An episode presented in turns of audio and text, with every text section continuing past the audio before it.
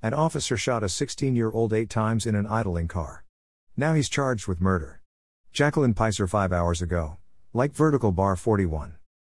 Dash. The white Honda evaded a caravan of Honolulu police cars for about 10 minutes in April before officers finally cornered it at a red light. As police surrounded the idling car, 2 rear passengers jumped out and ran. The driver and front passenger, though, remained unmoved, ignoring orders from police to exit. An evidence photo from the Honolulu Police Department shows the trajectory of 8 bullets fired at Iremember Sykap by Officer Jeffrey H. L. Tom. Tom and 2 other HPD officers face charges in the death of Sykap.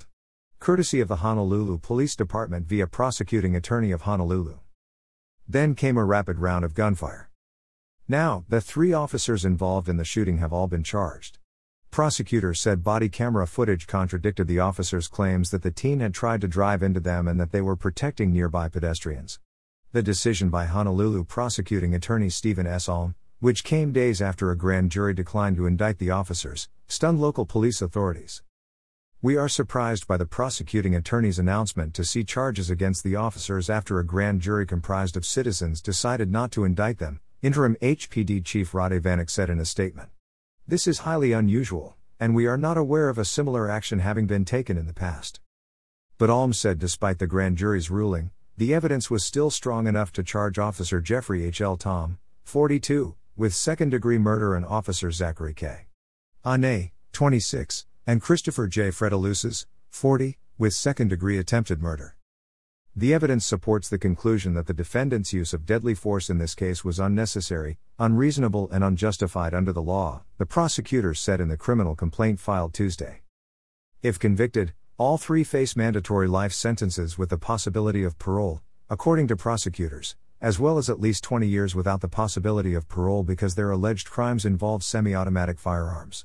It is unclear if the officers have lawyers yet. The 3 officers were in patrol cars on April 5 when they received a dispatch at about 4:42 p.m. that a caller had reported spotting a white Honda Civic, which was reported stolen 2 days prior, at Kawaikui Beach in East Honolulu. The car was allegedly connected to several offenses, including an armed robbery, a purse snatching and a theft, the criminal complaint said. Shortly after arriving, they spotted the car driving out of the park and heading west. When the officers tried to pull over the Honda, it sped away, sparking a high-speed chase down the highway and eventually onto side streets. 10 minutes later, police pinned in the car at a red light. Tom, a 5-year veteran, and Fredeluses, a 10-year veteran, were in the same patrol car, pulled up next to the driver's side, where Sykap sat. Anae, who had been on the force for 3 years, stopped his car in front of the Honda. Another officer in a 3rd vehicle stopped behind the car. As Tom and Fredeluses got out, 2 passengers jumped out of the Honda's rear and sprinted away. The officers then demanded that Sykap, and the front passenger, his brother Mark Sykap, 18, get out. By that point, Fredeluses, who was standing on the driver's side of the white Honda, had drawn his firearm and was pointing it at the interior of the car, according to the indictment. Tom then pulled out a 9mm Glock semi-automatic firearm as Anae tried to open the front passenger's door, but it was locked. He also had his semi-automatic gun drawn and was pointing it at the car. Moments later, Tom, without provocation, started firing his firearm into the rear window of the white Honda, prosecutors said. He fired a total of 10 rounds. The gunshot wound to the back of the head fractured Iremember's skull and entered his brain, the indictment said.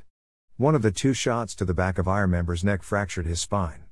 One of the 4 gunshot wounds to Iremember's back lacerated his aorta, a through-and-through fatal wound. Iremember also suffered extreme internal bleeding due to gunshot wounds to his left lung. Fredeluses, who was within 2 feet of Iremember Sykap, fired a single round into the driver's door, just above the handle. It did not hit Sykap. The car, which was in drive when the 16-year-old was shot, then started moving forward, hitting Anae's patrol car and then starting toward an empty sidewalk. Then Anae, without provocation, fired 4 shots, prosecutors said. The car went up over a sidewalk and through a fence before landing in a canal. 2 of the rounds struck Mark Sykap. One went into his right shoulder and the other into his left hand. Iremember Sykap was later pronounced dead at a hospital. His brother was treated and released that night. In his police reports, Tom said he fired the rounds to protect himself because the white Honda assaulted and rammed into his patrol car, according to the complaint. But prosecutors pointed out that the car had only paint chips and scuff marks, suggesting a minor impact.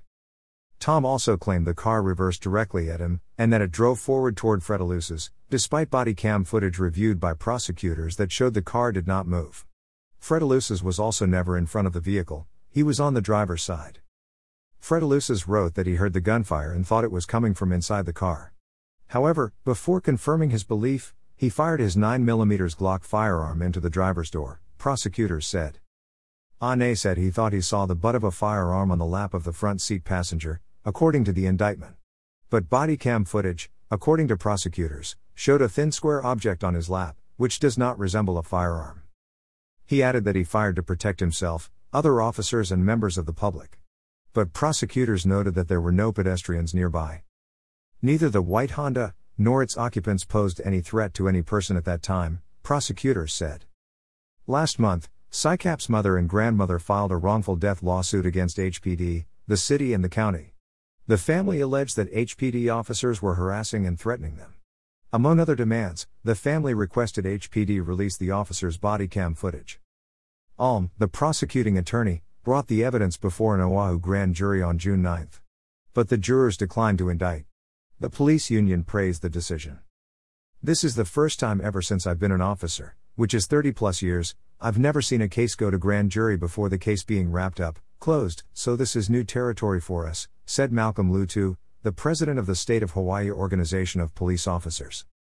I believe in the process that our officers go through, but mostly, I believe in the training, Lutu added.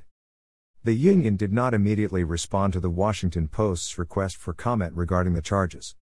The police chief said Tom, Fredeluses and Anae will be put on desk duty pending trial.